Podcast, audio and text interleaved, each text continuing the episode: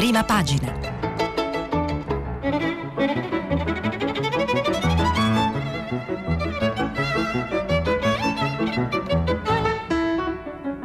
Questa settimana i giornali sono letti e commentati da Antonella Rampino, editorialista del quotidiano Il Dubbio.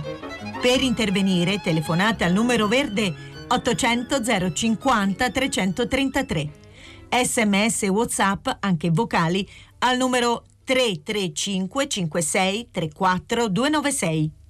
Buongiorno, benvenuti a prima pagina alla rassegna stampa di eh, Radio 3. Le ultime notizie d'agenzia ci dicono che negli Stati Uniti eh, è stato dato nella notte italiana il sì definitivo, la terza dose, praticamente un richiamo dei vaccini anti-Covid e eh, sui giornali di oggi i temi che ci paiono centrali sono ovviamente l'Afghanistan.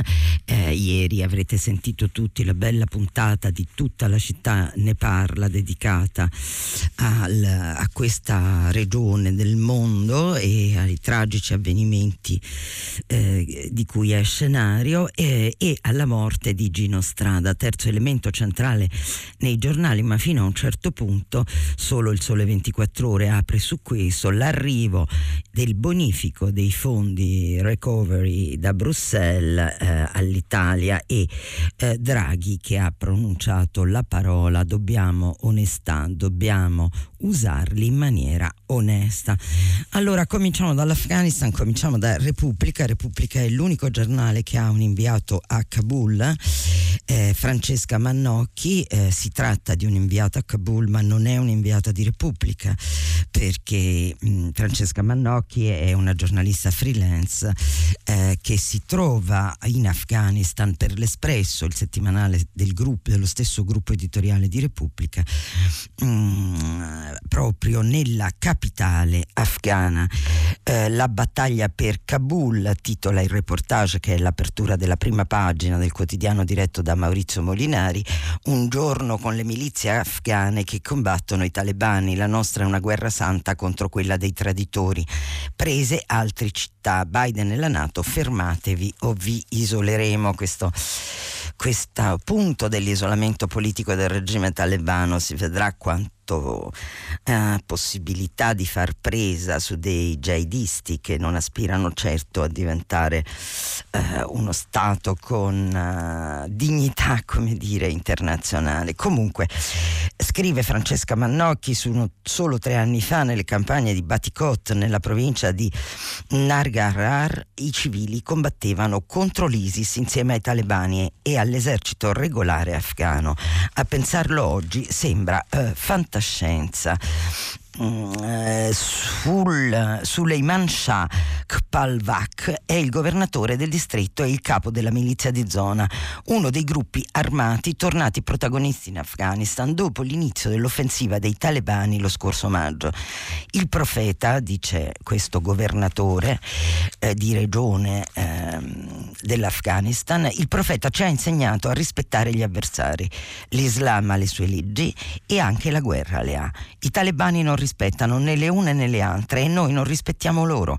Quando una parte del corpo si infetta, se rischia di trasmettere l'infezione all'intero corpo, va tagliata via. Il gruppo armato di Baticot, continua Mannocchi, conta 600 uomini, un piccolo esercito semiregolare finanziato ufficialmente da notabili locali, ma da tempo anche sostenuto dai servizi segreti come altre milizie. Gli anziani del distretto, è un virgolettato questo, hanno reclutato i giovani migliori, rispettando rispettando le famiglie. Se ci sono due figli maschi, uno solo va a combattere.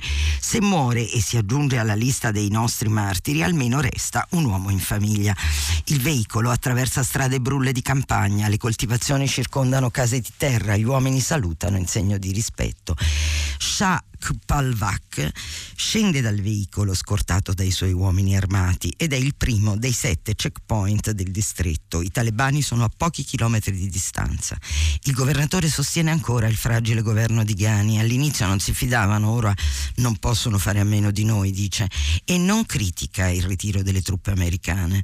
Non potevano restare qui per sempre. Li abbiamo ringraziati per essere venuti. Ora li ringraziamo per essersene andati. Il ritiro delle truppe americane americane è un'opportunità, non una sciagura. Opportunità, commenta Francesca Mannocchi, lo ripete animatamente mentre i suoi uomini non riescono a nascondere lo scetticismo. Le notizie che arrivano dalle province assediate non sono buone. Cade Kunduz, cade Herat, la terza città più grande dell'Afghanistan.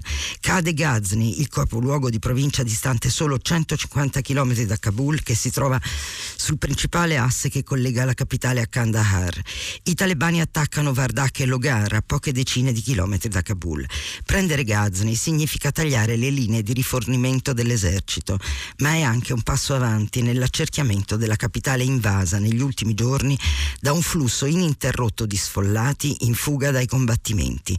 25.000 in pochi giorni. Mentre l'esercito viene sconfitto o diserta, sono le milizie a restare a combattere, come quella di Shah Kpalvak, che presidia la strategica strada che da Kabul, passando per Jalalabad, conduce in Pakistan. Jalalabad è in Pakistan.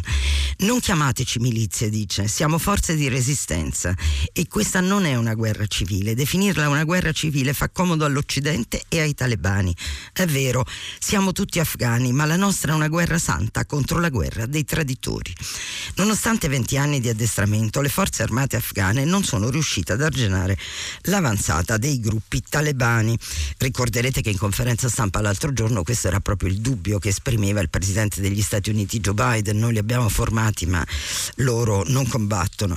E il governo di Ashraf Ghani, inizialmente recalcitrante a chiedere supporto ai vecchi signori della guerra, continua l'articolo di Francesca Mannocchi su Repubblica, si è dovuto arrendere. L'11 agosto ha lasciato il palazzo presidenziale e si è recato a Mazar e Sharif per incontrare due signori della guerra, Abdul Rashid Dostum e Mohammed Attanur, già protagonisti in passato dell'Alleanza del Nord, la coalizione di forze create nel 2001 per contrastare i talebani. È evidente che il presidente Ghani considera i colloqui di pace con i talebani ormai un capitolo chiuso e stia cercando di cooperare con i signori della guerra per rafforzare la protezione di Kabul e rallentare un eventuale attacco alla capitale. Ma se oggi la loro presenza sembra necessaria, è sul futuro che ci sono interrogativi aperti. L'Afghanistan ha già avuto esperienze di milizie in passato e non sono state positive. È da queste milizie che sono nati i signori della guerra che hanno accumulato ricchezze e diffuso pratiche corruttive, dice Fahim Sadat, capo del Dipartimento di Relazioni Internazionali alla Kardan University di Kabul. Ora assistiamo di nuovo a una mobilitazione popolare, ma se il governo dovesse cadere, le milizie avranno nuova linfa e rischiano e rischiamo di tornare a 30 anni fa, il paese isolato dal mondo e i signori della guerra che la fanno da padroni. I volti infatti sono gli stessi di vent'anni fa. Abdul Rashid Dostum, il generale uzbeko noto per la sua ferocia verso i nemici, che ha riformato un gruppo armato e dichiarato che i suoi uomini combatteranno fino all'ultima goccia di sangue, o Ismail Khan, che solo pochi mesi fa ha annunciato di avere il supporto di 500.000 persone per combattere i talebani e ieri è stato fotografato con un gruppo di talebani ad Herat. Difficile stabilire quale delle indiscrezioni di queste ore sia vera, se il, se il suo arresto o il suo cambio di casacca. Certamente il futuro prossimo della capitale Kabul e quello del paese dipenderanno anche dalle alleanze che le milizie locali decideranno decideranno di stringere dipenderanno cioè dai loro obiettivi. Se lotteranno per difendere il governo o i loro feudi di potere e di interesse. Con la capitale che rischia di essere sotto assedio in pochi giorni, la locuzione colloqui di pace viene usata con sempre maggior parsimonia. I miliziani sul campo sono sicuri che ministri e funzionari si metteranno in salvo lasciando il paese prima di essere catturati. Resteremo noi a combattere e ci riprenderemo l'Afghanistan, dice Abdul Kaher, uno dei giovani soldati della milizia di Batikot, 28 anni. Suo padre, Mohammad Taher Darwish, coordinava 350 uomini, è stato ucciso da un agguato dei talebani. Lui dunque è meno moderato del governatore. Opportunità, dice. Gli americani hanno firmato l'accordo con i talebani senza coinvolgere il governo e li hanno rafforzati. Non sono cambiati dal 2001 e sono sempre qui. E quindi qual è il risultato di cui si vantano gli americani? Per Abdul Kaher non esiste negoziazione possibile, né potere condiviso per parlare parlare, bisogna smettere di combattere. Ora stiamo combattendo, non è più il momento delle parole di questa che è già una guerra civile. Guardati intorno, non c'è altro modo per descriverla. Questo magistrale reportage eh, dal, dal, campo, dal fronte di Kabul di Francesca Mannocchi ci dice quanto è importante per comprendere la realtà che i giornalisti vadano eh, sul luogo. Nella pagina di destra c'è un articolo di Repubblica, c'è un articolo di Anna Lombardi che dà conto di questa cosa di, dell'altro ieri, l'irritazione americana, i militari afghani hanno i mezzi per vincere, sempre Repubblica, pagina 4, annuncia l'inizio della collaborazione di un nuovo analista Antonio Giustozzi, Senior Research Fellow al Rusi di Londra, è affiliato al King's College sempre di Londra, eh, ha, eh, scrive in un'intera pagina tra Jihad e Clero i nuovi talebani sul modello Iran. È un articolo molto importante, molto lungo che vi invitiamo a leggere per capire un pochino la galassia talebana, perché le cose sono molto complicate come abbiamo visto sul campo. A noi, noi ci permettiamo solo di dire che questo paragone così evidenziato nel titolo, ma che è ovviamente molto sullo sfondo nell'ambito dell'articolo con l'Iran è un pochino spericolato perché l'Iran nel mondo islamico sciita certo è eh, comunque si consideri e forse va anche molto male eh, lo sviluppo della democrazia però l'Iran è l'unico modello di democrazia costituzionale islamica e quindi mi pare che i talebani siano parecchio lontani diciamo da qualsiasi ipotesi eh, Ehm, sempre su Repubblica, in prima pagina, Federico Rampini spiega che visto dagli Stati Uniti l'Afghanistan agita nei ricordi degli americani eh, il fantasma di Saigon, di quel maledetto 30 aprile 1975, ehm, giorno della caduta di Saigon in Vietnam. Ovviamente Joe Biden aveva 32 anni, era ancora agli esordi della carriera politica, il più giovane senatore della storia degli Stati Uniti. Oggi che è il più anziano presidente d'America, pur considerato un grande esperto di politica estera, viene accusato dagli americani di ripetere quell'episodio infame. Per, e questo perché, spiega Rampini all'interno del pezzo, la caduta di Kabul, data quasi per certa di fronte all'avanzata dei talebani, eh, viene affiancata nella memoria al panico di 46 anni fa e alle scene degli elicotteri in partenza dal tetto della resa, insomma la scena della resa.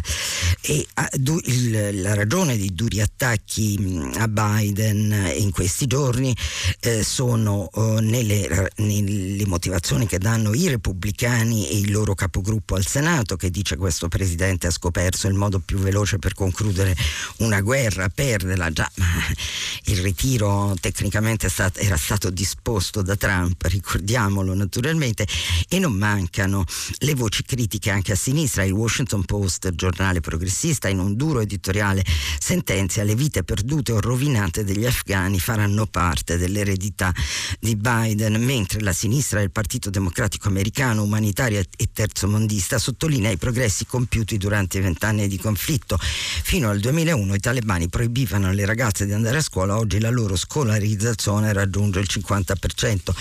Ehm, naturalmente il fronte delle donne è quello più drammatico, sui giornali abbiamo visto, non abbiamo tempo di darvene conto, come ieri giorni scorsi l'allarme delle donne girano, eh, i talebani si scambiano elenchi, non ci ricordiamo su quale giornale l'abbiamo visto, ci scusiamo, ma eh, gir- eh, si, si, passano elenchi di donne nubili eh, per eh, accaparrarsele, diciamo così, eh, usando un largo eufemismo simmetrico Repubblica sul Corriere della Sera grande, c'è il ritorno di un grande analista di politica estera, Franco Venturini, che pure titola in prima pagina circa gli Stati Uniti lo spettro di Saigon. Le vicende sono diverse certo, ma sta diventando molto difficile ignorare le crescenti analogie tra l'Afghanistan di oggi e il Vietnam del 75 su, su quel che potrebbe accadere a Kabul e quanto accadde quell'anno a Saigon.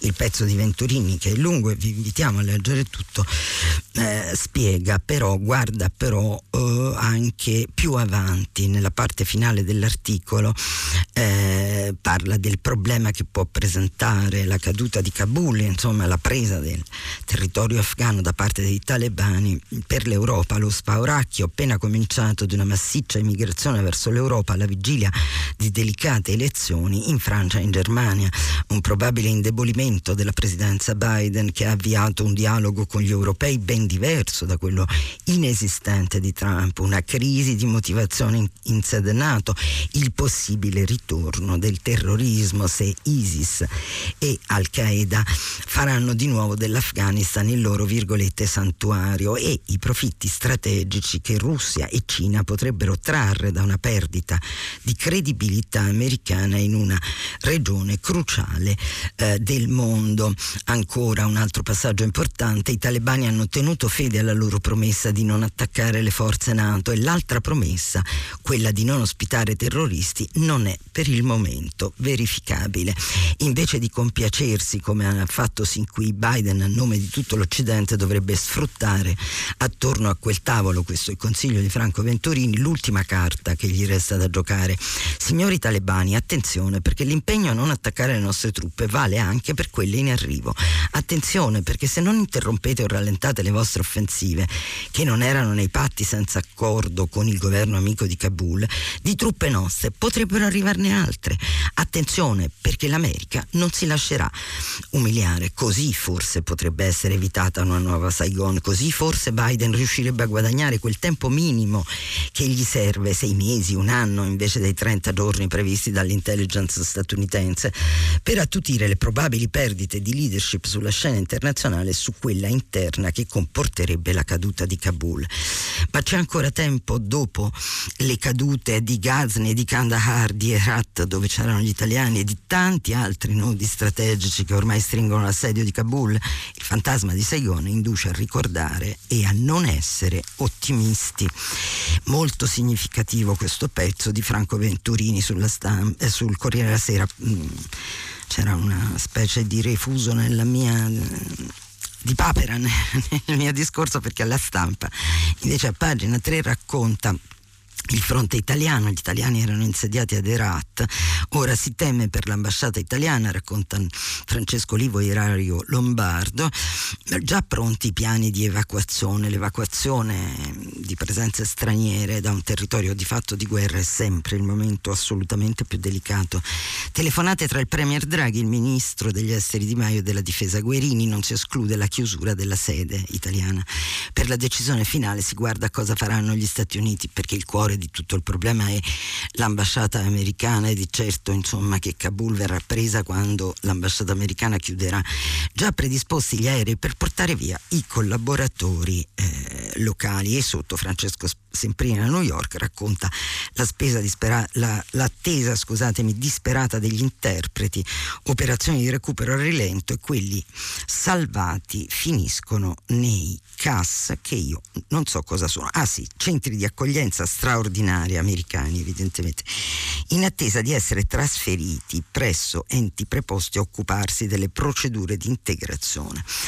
Eh, noi restiamo sulla stampa perché eh, un altro tema, l'altro tema forte, predominante su tutti i giornali è la morte imprevista di Gino Strada avvenuta a Rouen, non attesa, a Rouen, la città di Emma Bovary, ci viene da dire, dove Gino Strada è morto ed è morto proprio ieri il giorno, noi ve lo abbiamo letto tutto qua, in cui aveva scritto il suo eh, ricordo, insomma, la sua memoria, il doloroso racconto dell'Afghanistan che lui aveva vissuto per sette anni. Oggi la stampa ripubblica per intero tutto questo scritto, titolandolo giustamente come Il testamento. Poi c'è il fondo del direttore Giannini, un ricordo di Renzo Piano, di Cacciari, di Fabio Faccio. I giornali sono pieni di questi ricordi. Io vi invito a cercare sul sito del Quirinale le parole bellissime del Presidente della Repubblica Sergio Mattarella. Sergio Mattarella in quanto Presidente ci rappresenta tutti. Eh, dalla stampa vi leggiamo eh, brevemente eh, il titolo del pezzo di Massimo Giannini, che è il pezzo principale, Il gigante buono contro tutte le guerre, me ne vado via felice, ricordatevelo. Francesca Sforza, pagina 2, giustamente dice che per capire chi era Gino Strada bisogna partire dal cuore, il suo innanzitutto, che prima di fermarsi ieri in Normandia, dove si trovava con la seconda moglie Simonetta Gola, ha battuto per 73 anni, facendosi sentire in ogni angolo del mondo, soprattutto in quei quei mondi fuori fuoco che gli stetoscopi dell'Occidente faticavano ad ascoltare. Pakistan, Etiopia, Perù, Afghanistan, Somalia, Bosnia ed Erzegovina, Sudan. E poi i cuori degli altri, quelli che ha curato direttamente da quando si era specializzato in chirurgia d'urgenza all'Università di Milano alla fine degli anni 70, la stagione in cui militava tra le file della sinistra extraparlamentare. E quelli, e, quelli, cioè i cuori, che ha toccato con le sue parole, con le campagne politiche, con le invettive, con la militanza orgogliosa di chi aveva la mano ferma e gli obiettivi chiari nella testa. Da una parte l'uomo, salvarne uno per salvare ogni volta l'umanità che esso rappresenta, dall'altro la guerra, fermarle tutte senza distinzione né analisi di scopo. È stato questo il presupposto fondativo di Emergency, l'ONG creata nel 1994 da Gino Strada e dalla prima moglie, Teresa Sarti, morta di una malattia fulminante nel 2009 e che da allora ha prestato assistenza gratuita a 10 milioni di persone in 18 paesi del mondo, diventando nel 2006 partner ufficiale delle Nazioni Unite, nel 2015 parte del Consiglio economico e sociale delle Nazioni Unite, come associazione in Special Consultative Status e nel 2018 partner ufficiali del, dell'European Union Union Civil Protection and Humanitarian Aid, un presupposto scomodo che la che l'ha definita negli anni come qualcosa di molto diverso, ad esempio dalla Croce Rossa, con cui pure condivideva il principio dell'imparzialità del soccorso. Emergency infatti non è mai stato un autore neutrale, ma eminentemente politico in zone in cui la politica è spesso oscura, compromessa e opaca. Molte decisioni di Gino Strada sono state oggetto di profonda controversia, come quando in Afghanistan collaborò alla liberazione di Daniele Mastro Giacomo, giornalista di Repubblica trattando con i talebani, gli stessi che successivamente giustiziarono l'interprete Aymal Nakashbandi e, o quando ammise di aver preso finanziamenti dal dittatore al-Bashir per la costruzione di ospedali in Sudan. A chi lo accusava di contiguità con i regimi, Gino Strada ha sempre opposto con fierezza la sua cultura di salvazione. Quella di Mastro Giacomo nel primo caso, che vide anche uno scontro con i servizi italiani, e quella dei tanti sudanesi che grazie ai suoi ospedali Italia avevano ottenuto le cure. Come scrisse Moni Ovadi, Ovadia in occasione dell'uscita del libro Pappagalli Verdi, a me Gino Strada ricorda i principi fondamentali dell'antropologia ebraica. Noi tutti discendiamo da un solo uomo perché nessuno possa dire il mio progenitore è meglio del tuo. Dunque chi salva una vita salva l'intero universo e così progetta la salvezza di tutti. La Nato, l'America definita amministrazione terrorista, i burocrati, produttori di armi erano spesso oggetto dei suoi attacchi, colpevoli innanzitutto di ignorare la potenza di quelle vite che lui si dedicava a strappare ogni giorno dalla morte e di promuovere con politiche finalizzate al conseguimento di profitti sempre nuovi disastri. Un'etica radicale e controcorrente, valsa a lui l'ammirazione dei 5 Stelle che nel 2013 lo immaginarono candidato al Quirinale, ma lui l'ha prese come una battuta. E, aggiungiamo noi, ne scrisse, continua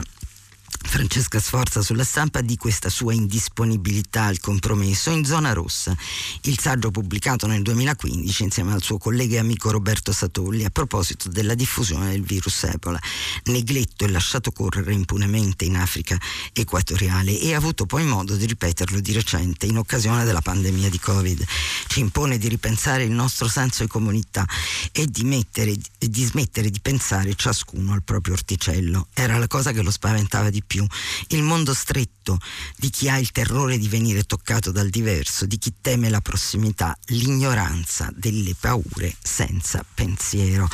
È molto bello e anche mm, molto equilibrato questo eh, chiaro scuro di, eh, che, che, tratteggia Francesca Sforza sulla figura eh, di, eh, di Gino Strada eh, sul eh, domani ci pare ingeneroso il titolo con, d'apertura del giornale tutti danno ragione a Gino Strada soltanto adesso che è morto beh questo insomma non è tanto vero perché sarà vero per la politica ma e neanche ma eh, Gino Strada era circondato da affetto e ammirazione per molti italiani. Ehm, nell'occhiello si cerca di mitigare la durezza di questo titolo titolo ha interpretato il pacifismo intransigente ma anche pragmatico. Mm, a pagina 2, sempre del domani, c'è, un, c'è Enrico De Aglio, uno dei giornalisti che hanno lasciato Repubblica, che, la cui penna ha lasciato Repubblica nel momento in cui è andato via Carlo Verdelli, il pezzo di Enrico De Aglio, molto lungo, pezzo, gli articoli del domani sono tutti a, a, tutta pagina, nella sinistra italiana. Nessuno ha mai capito Gino Strada, cardiochirurgo dalla mano d'oro ma non amante della medicina capitalista, un isolato, un solitario, una sera raccontò che l'ambasciata gli segnalò due finti giornalisti che poi uccisero il comandante Massoud come tutti i pezzi di Enrico De Aglio, merita una lettura attenta eh, sulla, mm, sempre su Gino Strada e un'altra firma transfoga da Repubblica sul fatto quotidiano Gad Lerner. Eh, Gad Lerner eh, era un militante, il profilo breve che tratteggia uno che si è sporcato le mani per quello in cui credeva. Gino Strada è la Milano migliore, il 68 migliore, è la dimostrazione che l'utopia non è ingenuità ingenuità ma fede creatrice e questo ce l'ha insegnato Cervantes, aggiungo io col Don Chisciotte del quale è solo una vulgata a torto, grande, grande testo del, sull'importanza dell'idealismo. Ebbene sì, dice Gadlerner, me lo ricordo in manifestazioni con il casco in testa prima che col camice verde del medico di guerra, militante, ma non ha mai smesso di esserlo per sua e nostra fortuna. Nelle commemorazioni odierne troppi sorvoleranno sul suo radicalismo burbero e finanche litigioso, disinteressato agli equilibri della sinistra ufficiale, dominato dall'urgenza del fare, del fare bene, del fare del bene, del prestare, eh, del prestare cura. Eh, I quotidiani eh, di destra naturalmente hanno anche loro in prima pagina, eh, con tagli bassi diciamo, o con richiami in prima pagina, la eh, morte di eh, Gino Strada, ehm, come il giornale di, eh, nel caso migliore fanno come il giornale di Augusto Minzolini, un addio a Strada, eroe antipatico, estremista ed ideologico, ma salvatore di vita, è la linea del quotidiano Il Giornale, per Libero Strada era il pacifista che faceva la guerra. A pagina 2 e 3, sempre per comodità, vi segnaliamo che sul Libero c'è inscenato un processo ai 152 senatori colpevoli, secondo mm, il quotidiano oggi diretto da Sallussi, di voler mandare a processo l'innocente Salvini e vedremo come andranno gli altri processi. Sulla verità circa tornare Fernando Ginostrada è invece Francesco Borgonovo che si incarica di raccontare eh, quella che lui giudica vita, soldi e miracoli del santone laico, dei buoni, buoni naturalmente, come sappiamo è un insulto in alcuni casi, o almeno così eh, è inteso eh, simmetricamente, non ve l'avevamo letto, il titolo con cui apre invece il fatto quotidiano su strada è il medico della eh, pace. E poi la, la, l'articolo di guida prima di quello, prima dei vari commenti, l'articolo all'interno è di Silvia Truzzi, naturalmente anche il manifesto apre su oh, Gino Strada, il titolo con una foto del fondatore di Emergency è In pace, sono un pacifista, eh, sono contro la guerra, Gino Strada, splendido settantenne, medico, filantropo, Cassandra inascoltata, è morto ieri in Normandia. sognatore e fondatore di Emergency nel 94, in 26 anni ha curato 11 milioni di persone in 19 paesi. L'ultimo impegno per un vaccino universale. E l'editoriale di Tommaso Di Francesco con Gino dalla parte del torto. Noi avremmo voluto leggervi invece un, fare un po' una cosa molto radiotelevisiva e leggervi un'intervista, una delle ultime date da Gino Strada in cui c'è Gino Strada che parla di se stesso al Corriere della Sera due anni fa, Francesco Battistini. È un'intervista molto bella, non ce la facciamo a leggerla stamattina, è già chiaro, e, ehm, perché ci servirebbe molto più tempo, ma vi invitiamo a cercarla su internet, potete trovarla, e, e perché insomma, come dire, i coccodrilli necrologi hanno sempre un tanto di retorica in più, che invece poter leggere una persona che racconta se stessa, insomma, è sempre, è sempre meglio, è sempre, è sempre, più bello. Restiamo per comodità eh, e non solo per quello su uh, Repubblica per aprire eh, la parte eh, di eh, politica italiana. Abbiamo Uh, due pagine importanti con un articolo che vogliamo leggervi, la comunità ebraica contro Durigon, ricordate il caso, e, e il caso del leghista che vuole intitol- togliere l'intitolazione un, a latina di un parco a Falcone e, e, Borsellino e darla ad Arnaldo Mussolini, i leghisti del nord Bossi l'avrebbe espulso. Eh, sotto c'è la storia, un pezzo molto importante di Paolo Berizzi, un cronista costantemente minacciato da nazisti, sovranisti, fascisti. C'era una volta, c'è, scrive Berizzi, il fascioleghismo, sintesi politica o prodotto di laboratorio, un po' assemblaggio identitario nazionalista e un po' interazione tra la Lega di Salvini e le realtà neofasciste. Dal 2014 su quello che un tempo chiamavamo Carroccio, il capitano imbarca figure di estrema destra e i loro elettori, strizzate d'occhio ai nostalgici del ventennio. Il fascismo ha fatto anche cose buone sinergie con gruppi che si ispirano a gerarchi nazisti, assist su tutti la campagna martellante per chiedere l'abrogazione della legge Mancino e poi cene, manifestazioni, patti in chiaro, sponde. È in questa cornice che vanno inquadrate le proposte shock degli ultimi due fascioleghisti finiti nella bufera, il sottosegretario di Stato eh, Dorigone e l'ex capogruppo a Colleferro Andrea Santucci che nel 2021 vogliono intitolare parchi e piazze a Mussolini e a Hitler perché nel caso di Santucci si tratta addirittura di Hitler, più che una sorpresa pare la conseguenza di una deriva iniziata tempo fa. Ricostruiamo la genesi. In principio fu il feeling, il feeling etnonazionalista e antimondialista con i neofascisti della comunità Orion guidata dall'ex bombarolo Maurizio Murelli. Metà anni Ottanta, agli albori del leghismo, Salvini non è ancora un giovane liceale di sinistra, vicini alle posizioni dell'ex ordine nuovo Franco Freda, nemmeno quelli di Orion avrebbero mai immaginato che 30 anni dopo la Lega, un tempo autonomista, finanche secessionista con il Bossi antifascista, sarebbe diventato un partitone nazionalista. È l'operazione Salvini, quando nel 2013 è eletto segretario per resuscitare la Lega travolta dagli scandali, guarda a destra, anzi più in là. C'è uno spazio da occupare. Salvini ci piomba sopra come un falco. Risultato dal 2014 al 2016 2016 la Lega va a braccetto con Casa Pound, gli eredi del fascismo e, e degli altarini di Pribke e Himmler, quando ancora non erano alla sbarra come ora per tentata ricostruzione del partito fascista, Capitan Matteo, coi fascisti del terzo millennio, cioè Casa Pound, fa raduni anti-immigrati, ci va a cena, indossa i loro giubbini allo stadio, scappa ci scappa perfino un libro. Ufficialmente l'alleanza con Casa Pound finisce cinque anni fa, ma i rapporti tra i due mondi sono continuati. Anche adesso che le tartarughe, tartarughe sinonimo di Casa Pound, sembrano aver posato il loro orizzonte accanto alla stella di Fratelli d'Italia. Per pescare nel lago nero di Salvini, per pescare nel lago nero Salvini ha proseguito nel suo giochino sovranista, ammiccare. Tanti nemici, tanto onore, io non mollo, posta a raffica, fino alla richiesta risposta agli italiani in stile Duce ad agosto 2019. Datemi pieni poteri. Apologia?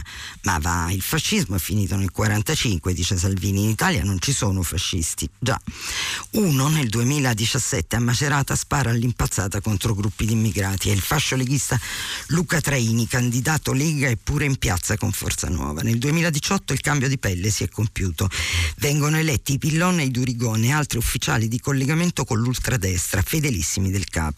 Sulla prima linea i milanesi Igor Iezzi e Max Bastoni, entrambi vicini ai neonazisti di lealtà azione che si ispira al Leon De Grele, a Cornelio Zelea, a Codriano.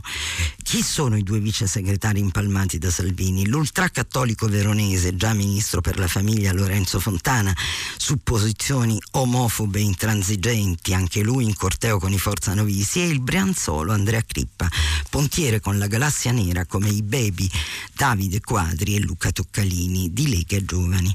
Ne faceva parte anche Lorenzo Fiato, portavoce della sigla neofascista Generazione Identitaria, che nel 2017 con la nave C-Star voleva impedire i soccorsi delle ONG ai migranti nel Mediterraneo.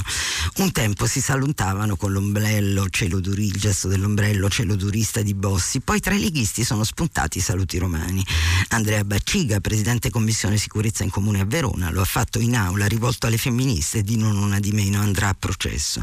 Camerata filonazista è il pugile Fabio Tujak, eletto con la Lega in consiglio comunale a Trieste nel 2016. Il femminicidio è un'invenzione della sinistra, disse. Espulso è passato a Forza Nuova, oggi nel gruppo misto. Aveva una passione per Mussolini. Luca Cavazza, candidato alle regionali con la Lega in Emilia e Romagna, è finito agli arresti domiciliari per prostituzione minorile e spaccio.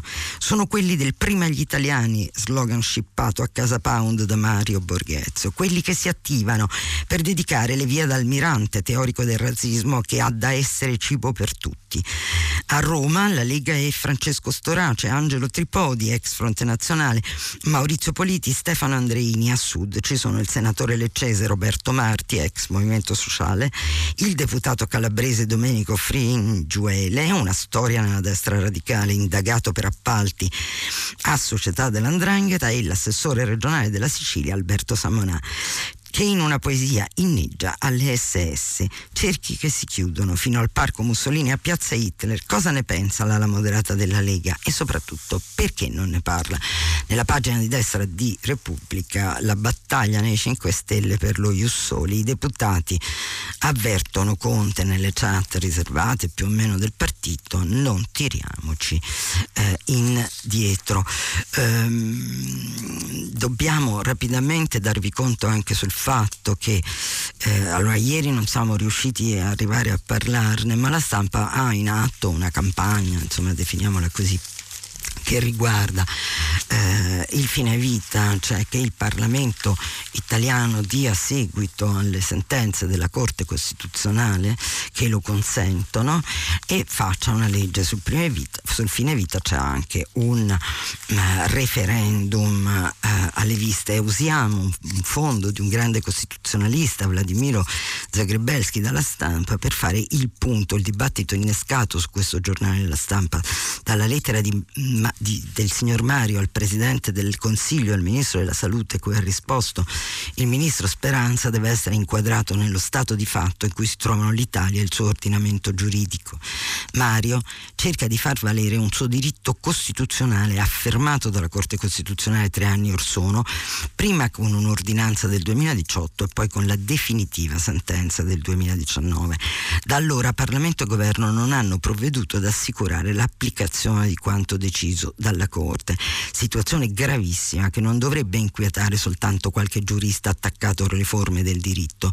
Si tratta infatti di una grave offesa al sistema costituzionale che incide su diritti fondamentali delle persone. Continua mm, Vladimiro Zagrebelski più avanti mentre si raccolgono le firme per un referendum che risistemerebbe la dimensione penale della questione, perché sopravvivono leggi per le quali chi attua eh, comunque il, il, il, suicidio assistito in casi gravi, limitati e gravissimi comunque eh, può essere ai sensi di, di leggi del codice che risalgono all'epoca immediatamente post-fascista perseguito. Mm, mentre si raccolgono firme per un referendum che risistimerebbe la dimensione penale della questione, Zagrebelski scrive, ma di cui non si può attendere l'esito, si è quindi in una situazione di flagrante, perdurante incostituzionalità formalmente de- dichiarata dalla Corte Costituzionale. All'origine vi è l'omissione del Parlamento quando la Corte l'ha invitato a provvedere alla rimozione di una legislazione incostituzionale. Successivamente vi è stata la sentenza che la Corte è stata costretta ad emettere con i limitati e forse inadatti strumenti che le sono propri. Ora da anni abbiamo omissione da parte del Parlamento, omissione da parte dei tre governi succedutisi nel frattempo, omissione da parte delle regioni e conseguentemente omissione da parte delle eh, delle ASL eh, ancora e negli ultimi allora naturalmente dobbiamo dirvi che eh, non tutti sono d'accordo e c'è Monsignor pa- ovviamente eh, la CEI eh, non è d'accordo e ogni giorno eh, il, quotidi- il, suo quotidiano avvenire eh, lo ricorda a, mm, ai suoi eh, lettori.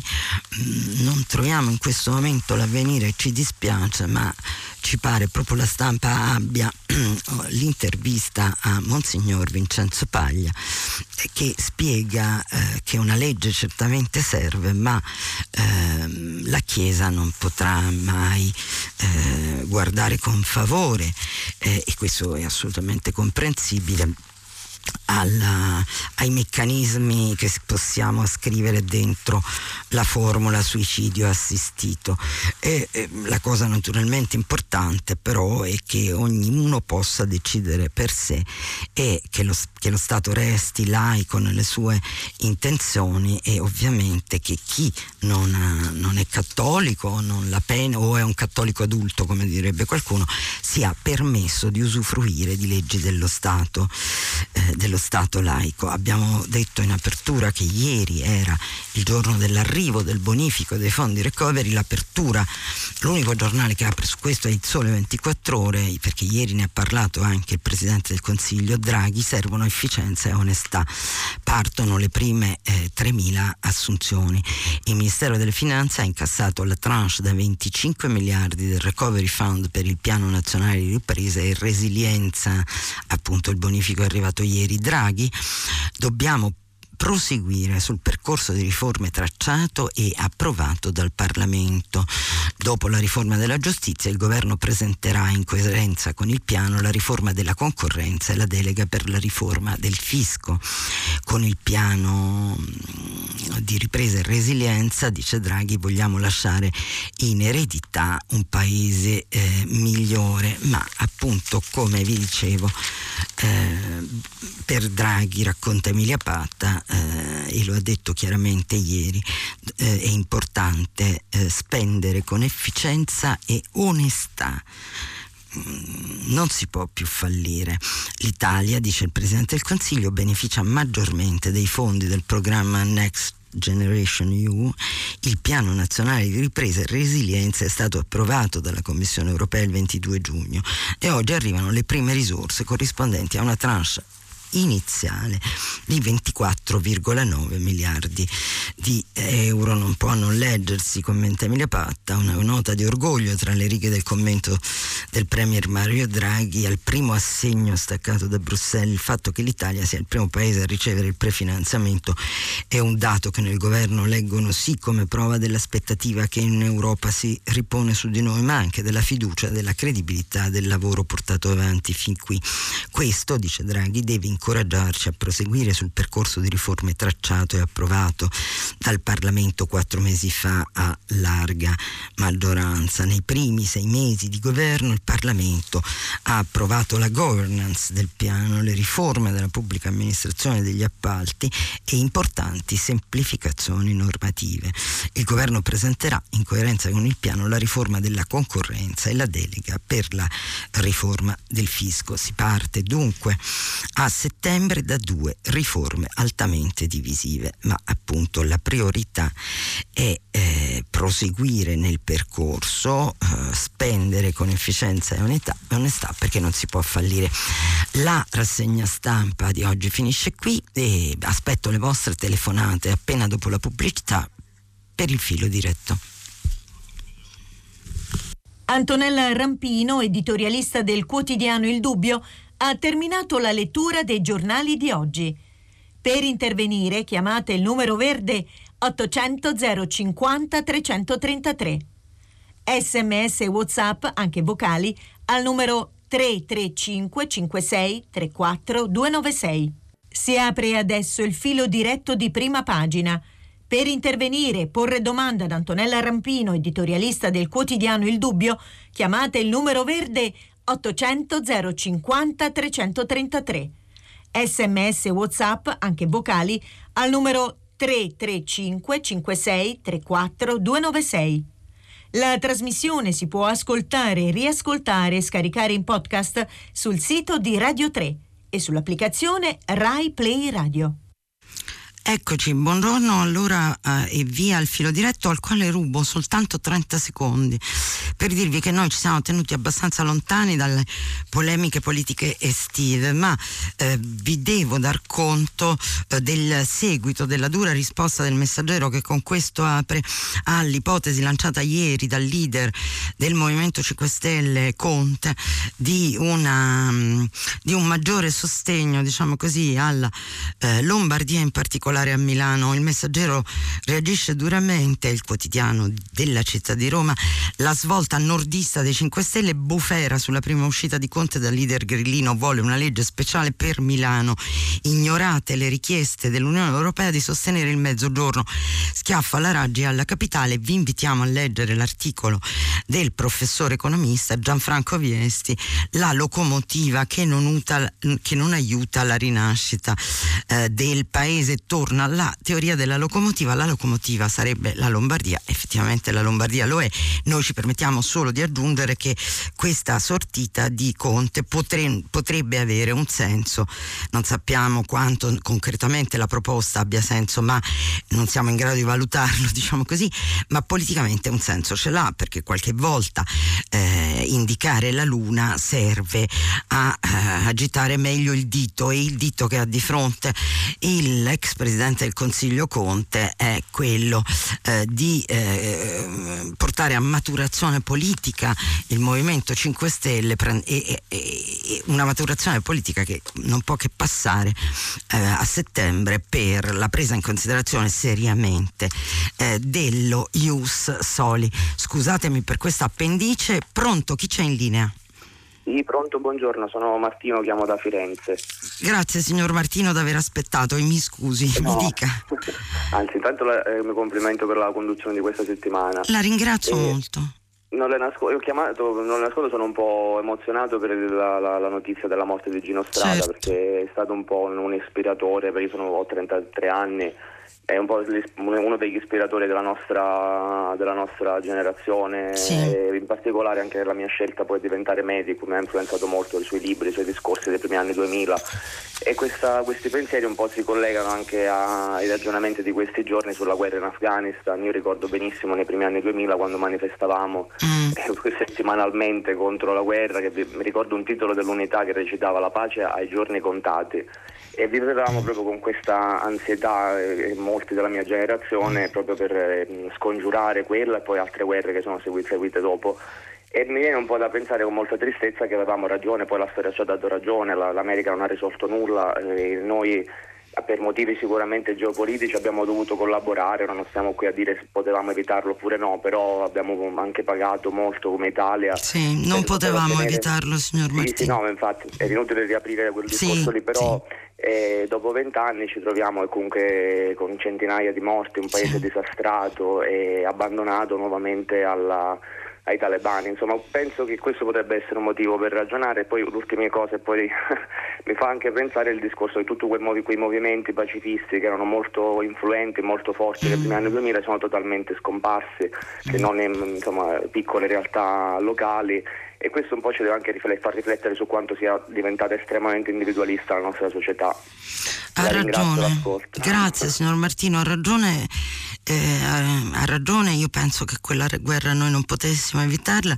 Negli Stati Uniti gli analisti, ne abbiamo dato conto ieri, cominciano a raccontare che doveva essere evitata e, e ieri un importante fondo lo attribuiva all'apparato eh, politico-militare che guida che è grande parte eh, delle impostazioni in questo genere di cose degli Stati Uniti, apparato contro il quale nel 1960 eh, fu un generale presidente degli Stati Uniti a puntare il dito dicendo noi ci dobbiamo liberare di quell'apparato politico-militare.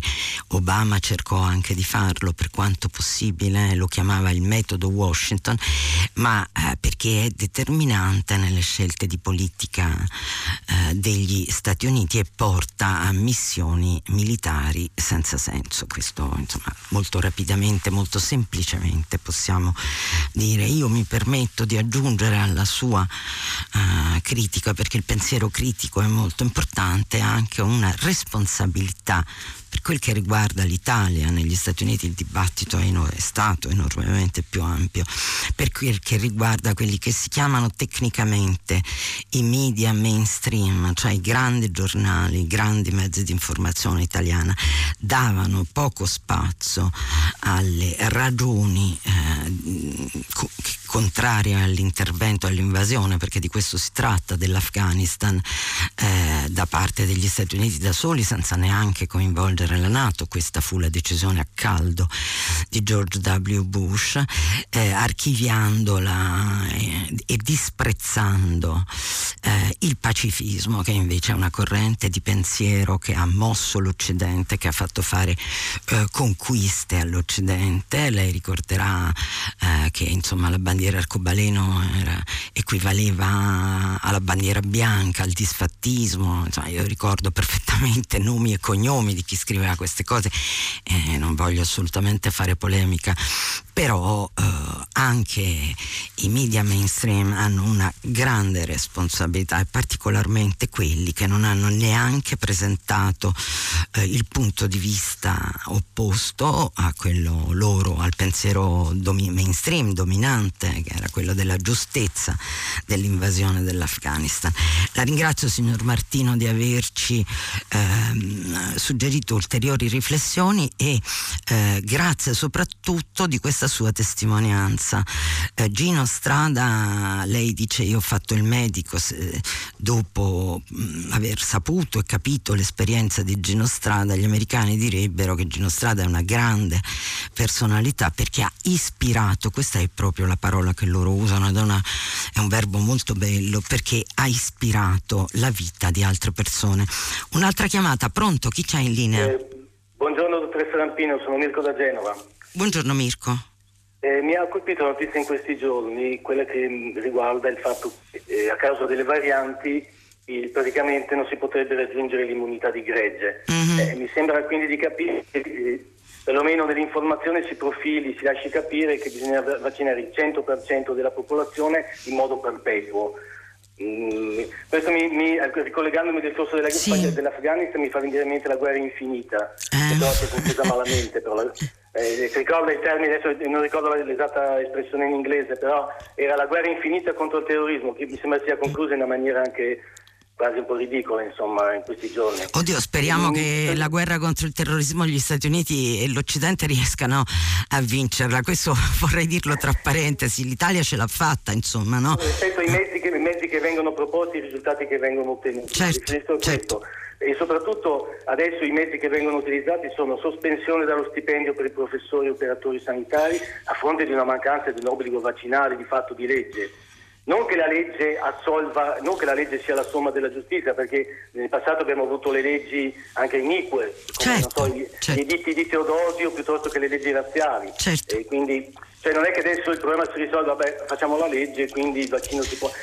La legge presuppone una discussione democratica soprattutto a fronte di numeri che non lasciano presupporre un obbligo di legge. Signor, io, signor Mirko, io mi scusi. Sono dipendente statale che non è interessato da questo obbligo attualmente, però pensare che lo Stato, il mio datore di lavoro, un giorno mi possa obbligare a fare qualcosa che un, che un libero cittadino, che sono anch'io, eh, però può liberamente scegliere, mi sembra una, non voglio dire una coercizione, però mi sembra una, un, modo surrettizio di imporre un obbligo. Se Signor Mirko, se capisco bene, no? perché lei ha messo in campo molti elementi, se capisco bene, lei dice che ci vacciniamo a fare se a causa delle varianti comunque non si raggiungerà l'immunità di gregge? Questo, no? E, eh... No, la soluzione che viene proposta è la vaccinazione perpetua, mi sembra. Ma ammesso, que- ammesso allora... che sia ammesso che sia un termine da un punto di vista scientifico no, accettabile, certo. perché sono affermazioni che vengono proposte nei giornali, però bisogna vedere se sono scientifiche. Allora, eh, il, il, l'aggettivo va- perpetuo accanto alla parola vaccinazione io non l'ho trovato da nessuna parte, però il concetto che lei esprime è chiarissimo, ma dietro qual è il punto? Eh, quello che mi pare di aver capito, eh, mi scuso se mi esprimo con termini non tecnici c'è qualche virologo all'ascolto e che può ovviamente chiamare e correggermi. Si cerca di ridurre attraverso la diffusione capillare dei vaccini, di indebolire il virus e di portarlo ad essere di qui a quanto non sappiamo, dipende da quanta percentuale di popolazione si riesce a vaccinare, di ridurlo ad essere un'influenza, come l'influenza contro la quale molti normalmente fanno un vaccino a inizio autunno, l'influenza con raffreddore, per evitare di avere febbre e raffreddore. Questo perché il vaccino varia. Naturalmente il vaccino variando tecnica, teoricamente tanto più si diffonde la vaccinazione, tanto più si indebolisce e quindi in prospettiva se riusciamo a farlo diventare un'influenza, una semplice influenza, vacci- continuando a vaccinarci faremo fronte. Dietro tutto questo ragionamento, signor Mirko, noi della eh, eventualità, possibilità, necessità di una legge che obblighi al vaccino abbiamo già parlato, è un discorso abbastanza lungo e, e complesso, ma insomma ne abbiamo eh, già parlato, certo che sarebbe la via preferibile, eh, racconto solo il mio punto di vista, ma eh, è un una via che passa per la spaccature violentissime nella maggioranza nel momento in cui c'è chi è contro il Green Pass come se stesse all'opposizione, no? come eh, come la Lega di Matteo Salvini che solo recentemente ha un pochino abbassato i toni su questo fronte. E il punto però, signor Mirko, è che noi non dobbiamo dimenticare mai che questa è una pandemia che ha fatto, non voglio sbagliare i dati, ma centinaia di migliaia di morti nel mondo. Ci sono paesi che hanno migliaia di morti ogni giorno, come la Russia per esempio, tuttora morti, e eh, e combattere le pandemie, all'epoca si chiamavano epidemie, è un impegno molto pesante, molto gravoso. Il mondo è uscito dall'epidemia del vaiolo solo eh, cent'anni fa, avendoci messo secoli secoli dalla peste è la stessa cosa, eh, sono virus in un caso, batteri in un altro, ma è la stessa cosa.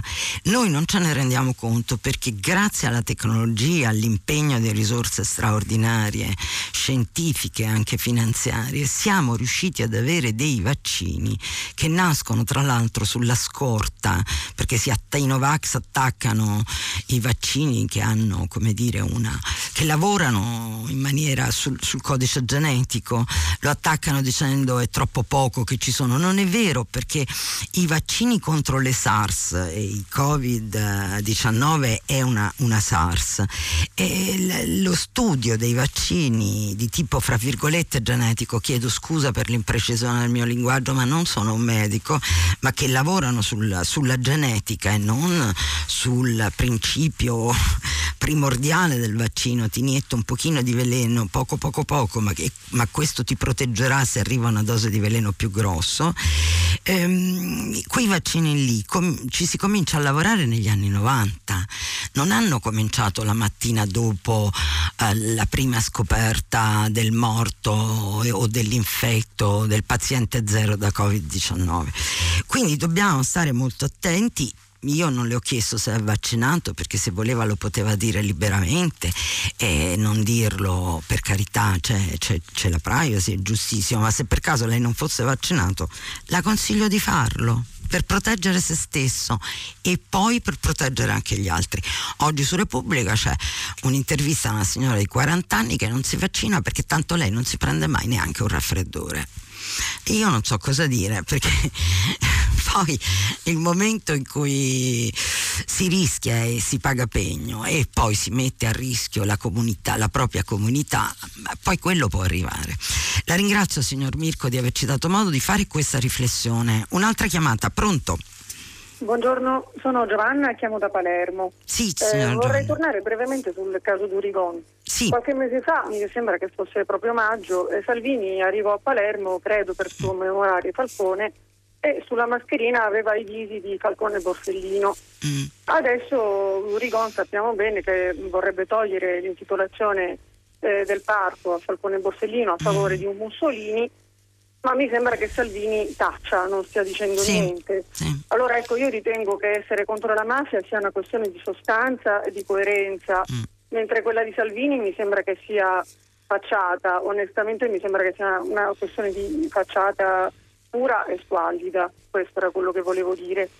Temo anch'io che sia un elemento di facciata, anche perché nell'ambiguità degli atteggiamenti e delle prese di posizione politica, diciamo che sono la cifra, no? un pochino del, nuovo, del leader della nuova Lega, lo abbiamo visto in tante cose appunto, no? ma che le devo dire, lei ha ragione, eh, Matteo Salvini era sul palco Latina dal quale il sottosegretario Durigon ha mm, pronunciato quelle, quelle frasi, ha lanciato l'iniziativa per togliere il parco, l'intitolazione di questo parco di Latina a Falcone Borsellino e ridarlo ad Arnaldo Mussolini e non ha reagito, era un ottimo momento per reagire, è rimasto, raccontano i giornali, impietrito, ma naturalmente impietrito è una notazione del cronista non, e non ha proferito parola. Di certo quello che sappiamo è che Durigon è eh, un rappresentante pesante anche dal punto di vista dei voti eh, della Lega a conduzione Salvini e per questo il, il uh, caso è ancora squadernato e per questo uh, PD e Movimento 5 Stelle su iniziativa anche dell'Ampi portata avanti da un quotidiano come il Fatto Quotidiano che oggi annuncia di essere arrivato a 100.000 firme per chiedere le dimissioni. Present- uh, insomma, minacciano di presentare alla riapertura della Camera una mozione di sfiducia e, e, Draghi credo che sia totalmente Draghi è un antifascista in tutta evidenza, ma eh, Draghi è totalmente consapevole che eh, una mozione di sfiducia contro un sottosegretario all'economia, per giunta, cioè in un ministero molto importante, mh, mm, sarebbe per il governo un passaggio non facile, sarebbe certamente un indebolimento. E tutto spinge a far eh, a sperare che il sottosegretario Dorigon faccia un passo indietro, ma Salvini in realtà, signora Giovanna Palermo, possiamo pensare che difenda il sottosegretario perché la lettura che molti analisti danno degli attacchi al ministro degli interni, eh, tra l'altro insomma, una componente importante della maggioranza che si propone anche come trainante dell'azione di governo, perché spesso Salvini attribuisce a sé le decisioni prese da Mario Draghi, eh, che eh, come dire, attacca eh, la responsabile dell'ordine pubblico quotidianamente con quei toni violenti, stia a casa, pensi agli immigrati, insomma altre gradevolezze, è un problema politico di tutta evidenza.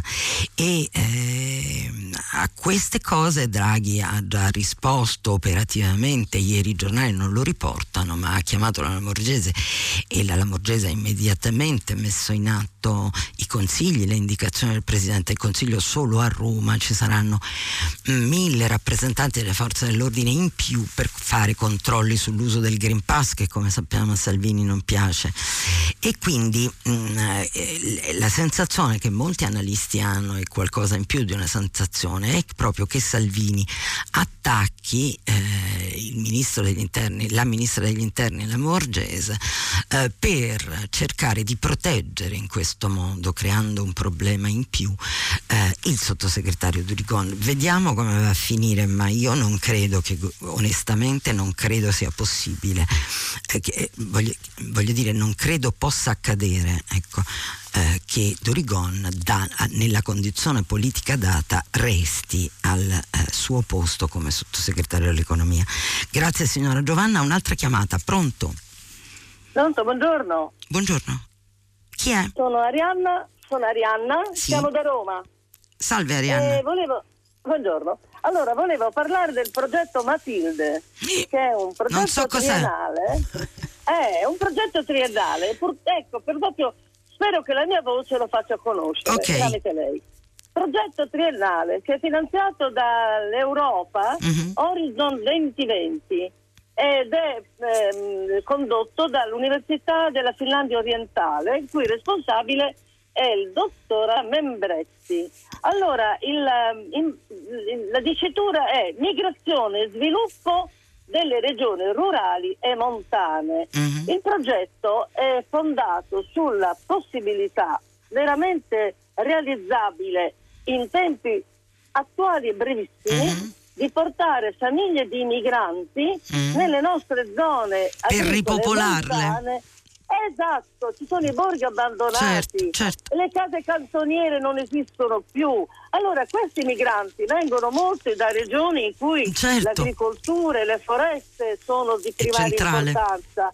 Esatto, ovviamente dare loro, non, non isolarli e metterli come eh, persone da allontanare, ma dando loro una vita possibile, dando un orizzonte di lavoro. Vine, ma certo, nello stesso tempo 40 con mezzi moderni eh, possono spostarsi nei boschi dove è fondamentale la cura del bosco, non può essere certo, il bosco certo, lasciato certo. con tutto come viene, perché l'incendio, eh, se il bosco sì. è pulito, le fiamme corrono mm. e gli alberi si salvano, se c'è il sottobosco, quello forma la brace e il, e il bosco viene totalmente bruciato.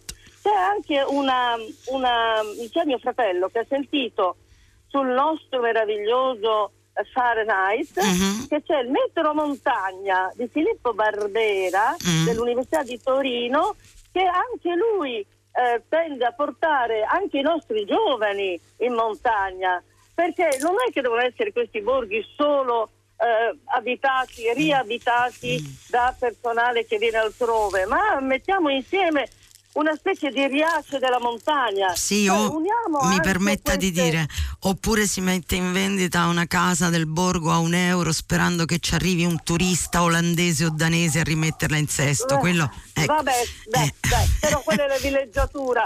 Io dico il lavoro. Eh, appunto, dobbiamo, appunto. dobbiamo dare lavoro. Io abito a Roma. Non ho nulla contro i migranti, anche perché le migrazioni sono sempre state e, certo. è come l'acqua che fiume non si possono arrestare, no, bisogna ma, certo. condurle. Ma le, le, migrazioni sono state motore della storia, l'impero ma romano no, era grande per questo, certo. certo. Signora Arianna, allora...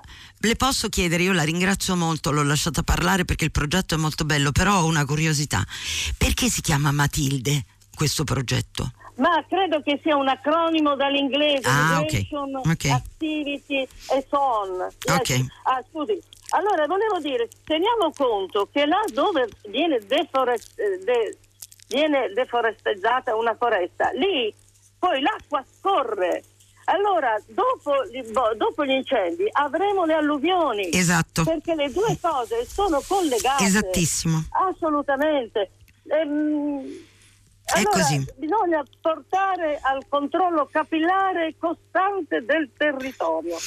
Signora Arianna, la ringrazio molto. Eh, io spero che il suo progetto vada avanti, la invito a darcene notizie, a dare notizie a questa rete, insomma io non ci sarò più questo microfono, ma insomma eh, sono sicura che anche, eh, che anche Radio 3 vorrà sapere come va avanti questo progetto eh, Matilde, eh, è un progetto che affronta il tema dell'integrazione che è connesso a quello della gestione dell'immigrazione ed è importante perché eh, mi pare di capire dal suo racconto, perché è un progetto win-win nel quale vincono tutti, i borghi vengono ripresi, i terreni vengono, eh, vengono coltivati e si va incontro e si, si riesce ad ovviare a, a, al disastro appunto del territorio trascurato che incentiva, eh, incel- lascia campo libero ad incendi ed alluvioni come lei ha benissimo raccontato e contemporaneamente affronta il tema appunto dell'integrazione dando lavoro a queste persone che ehm, a, questi, a questi migranti al di là del fatto che ovviamente se anche gli italiani volessero occuparsi di queste cose nessuno di noi sarebbe ovviamente contrario. Grazie signora Arianna. Un'altra chiamata. Sì, salve, buongiorno, sono Marco da Modena. Buongiorno signor Marco. Buongiorno, eh, brevemente ritornando all'aspetto politico, le chiedo come ci si spiega il fatto che, visto che gran parte ormai dell'elettorato è orientato uh, a destra e quello, quel tipo di mh, parte politica diciamo, assume dei toni non parliamo di fascismo, ma sicuramente di simpatia verso certe mm. manifestazioni fascistoidi, e poi eh, ci sia quindi questa accondiscendenza, tolleranza di questo elettorato, vedo se non simpatia, ed allo stesso tempo invocare, con l'esempio delle vaccinazioni, a, in modo molto semplicistico alle libertà e alle libertà costituzionali e alla Costituzione. Cioè io trovo una contraddizione, non me la sì. spiego altro se non con o ignoranza o, o un modo sprovveduto di, di, di considerare la realtà delle cose. Ha ragione, io sono totalmente d'accordo con lei, salvo su un punto. C'è questa contraddizione, no? le libertà costituzionali invocate soltanto, come si diceva a scuola, ad usum delfini, no? senza comprendere il significato della parola libertà e, e, di come essa è iscritta in Costituzione.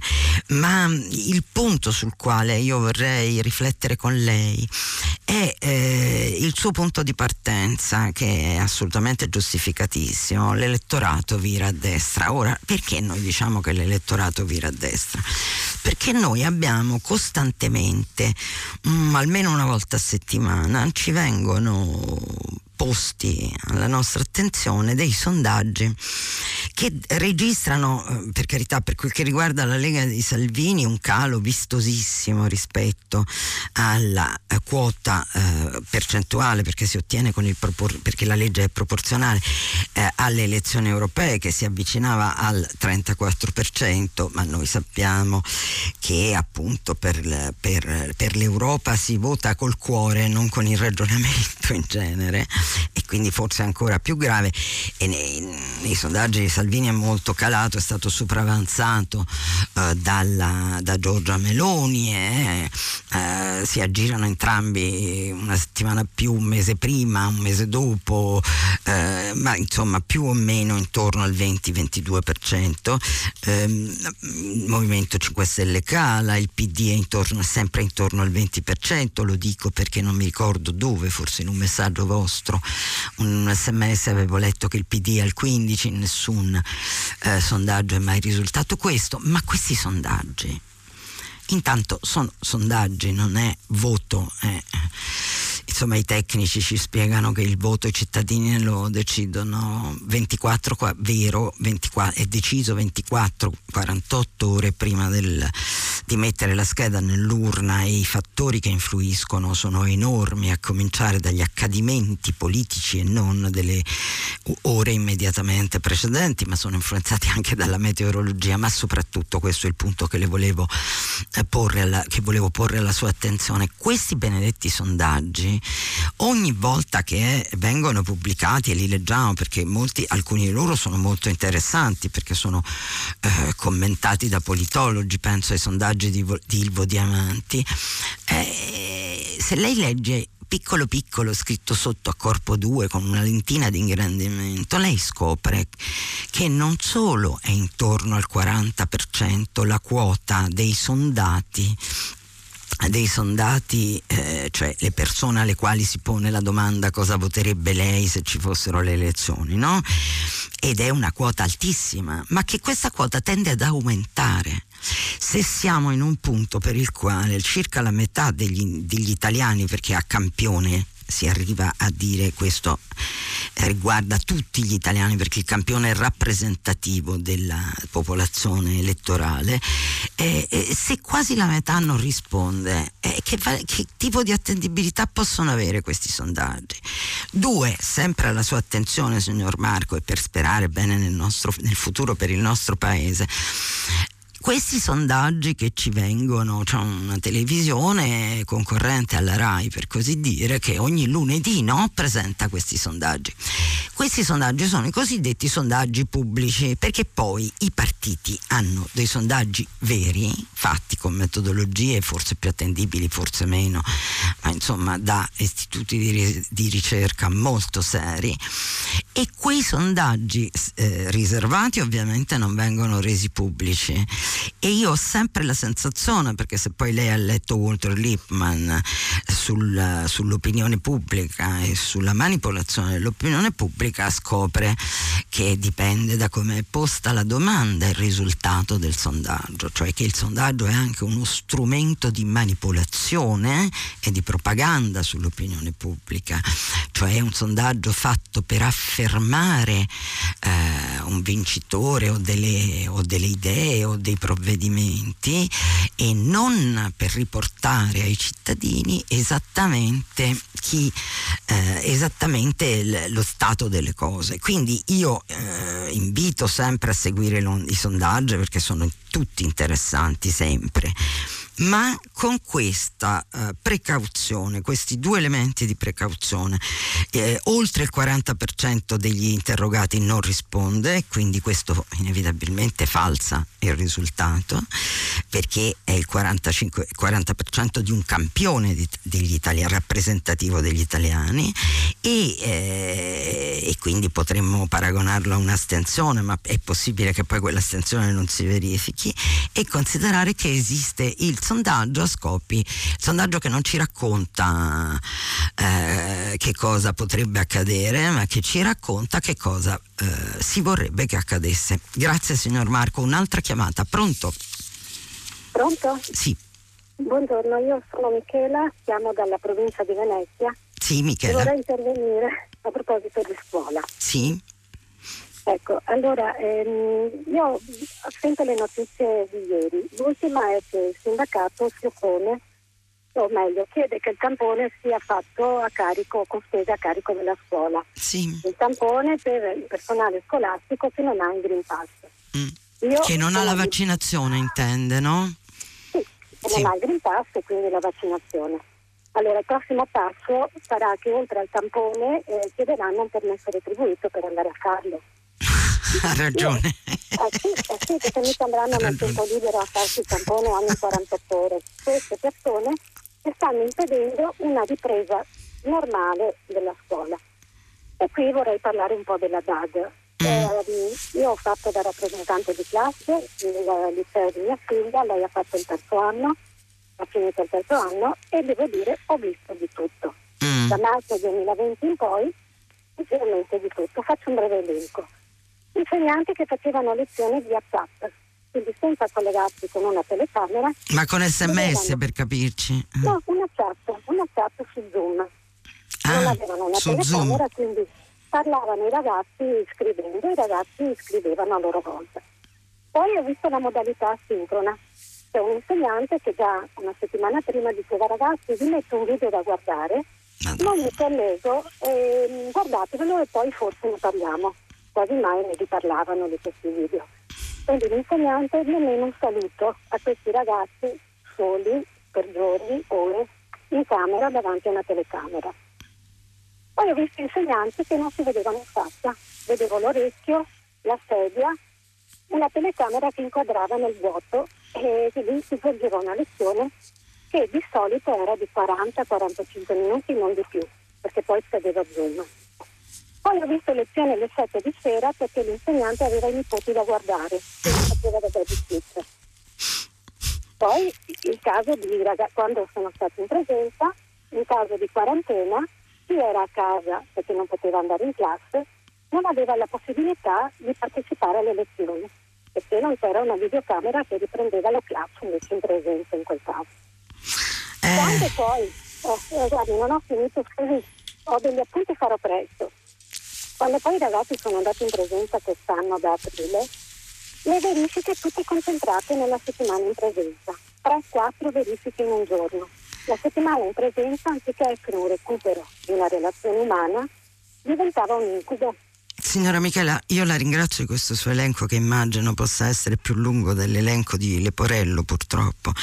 E mi viene da commentare soltanto che con un paradosso eh, che insomma la DAD è come la scuola in presenza perché è chiaro che qui c'è nei, negli episodi che lei ha segnalato e registrato una carenza di...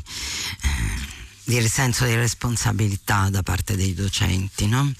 E credo che questo sia un problema della scuola italiana, dove ci sono bravissimi insegnanti, ma insomma eh, anche dei questi esempi insomma, drammatici, uno dei motivi per i quali ai, ai test invalsi è risultata in maniera fortissima il livello di impreparazione dei ragazzi italiani. È evidente che la colpa non è dei ragazzi, che la colpa è di chi insegna e con questo non vogliamo certo attaccare tutto il comparto degli insegnanti, ma è molto importante, forse i presidi dovrebbero intervenire in modo per intervenire con la moral suasion c'è e eh, dovrebbero intervenire in questi episodi in maniera che lei non possa telefonarci e raccontarci, ma appunto credo che la DAD sia stato certamente un grande problema, ma che il, il nodo del problema non sia la DAD, ma sia proprio la qualità dell'insegnamento. Grazie signora Michela, di corsa l'ultima chiamata, pronto? Eh, buongiorno, Gabriella dalla provincia di Torino, da Volpiano. Molto brevemente, sì. eh, pensando a Afghanistan, il silenzio che tutti noi esprimiamo su questa che è una tragedia enorme, una riflessione sua, quale può essere stato l'impatto diciamo, di decapitazione del movimento pacifista o comunque di sensibilizzazione de- che derivò dai fatti di Genova? Lei dice che eh, beh insomma quello fu un episodio lei dice il G20 a Genova sì, esatto, la morte sì, esatto. di Carlo Giuliani esatto. e beh, quello è stato un annientamento no? Eh, proprio nella città di Genova insomma che ha una storia che ha una storia di antifascismo che fece cadere il movimento Tambroni, il, scusi, il governo Tambroni. E quello è stato un atto di repressione violentissima ehm, operato per precisa direzione politica perché insomma c'erano rappresentanti politici nella cabina di regia della repressione di quel movimento.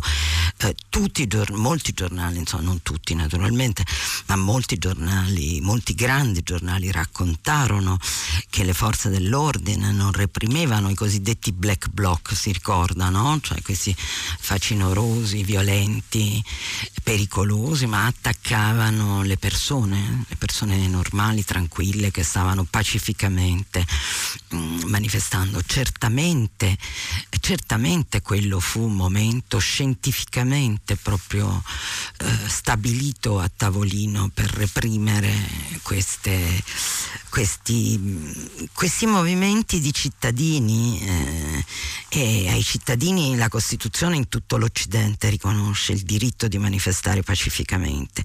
Certo, se poi ci sono dei facinorosi o se de- ci sono degli, anche degli infiltrati, perché possiamo pensare anche questo, che rendono pezzi di queste manifestazioni violente, poi è facile far partire la repressione, questo come schema generale che conosciamo da moltissimi anni. C'è da dire che queste operazioni eh, nascono nel momento in cui ci sono, all'epoca c'era l'ordine mondiale, era governato dalla destra, dalle forze di destra, questa era la situazione detta molto brevemente e dobbiamo anche dire però che eh, poi eh, la nascita dei movimenti non si ferma e reprimendo quelli giusti poi nascono quelli sbagliati. Uno dei motivi per cui siamo di fronte al populismo, ai gilegione, non mi faccio elencare oltre anche questo. Grazie signora Gabriella, abbiamo dieci secondi perché abbiamo finito, ci fermiamo qui, lasciamo la linea al giornale radio, potete però riascoltarci sul sito di Radio 3 sull'app di Rai Play Radio. A domani, grazie.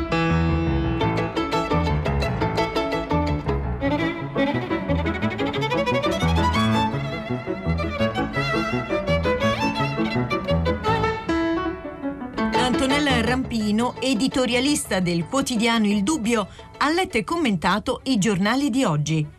Prima pagina è un programma a cura di Cristiana Castellotti in redazione Maria Chiara Beranec, Natascia Cerqueti, Manuel De Lucia, Cettina Flaccavento, Erika Manni, Giulia Nucci e Francesco Neri. Posta elettronica, prima pagina chiocciolarai.it. La trasmissione si può ascoltare, riascoltare e scaricare in podcast sul sito di Radio 3 e sull'applicazione Rai Play Radio.